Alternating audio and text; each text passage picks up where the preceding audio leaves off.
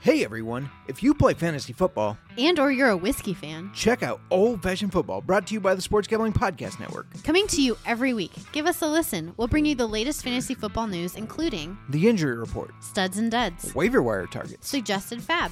market movers. After all, we are the marks. Get it? Market movers? That's right. He is my hubby. And she's the wifey. An in-house rivalry that can't be beat. Just like when you face me, I can't be beat. I think you're mixing that up. Don't I normally beat you? Uh, moving on, we have all sorts of fantasy football information for you. Starting in the preseason where we dive into all things auction and who you should be drafting. During the regular season, we'll be doing waiver wires, giving our opinions on players, and getting you ready for your weekly matchups. And during the off-season, we'll have all sorts of guests, topics, and NFL news. And we're bringing all this to you and more while drinking an old fashioned and giving an honest review of a different whiskey every week.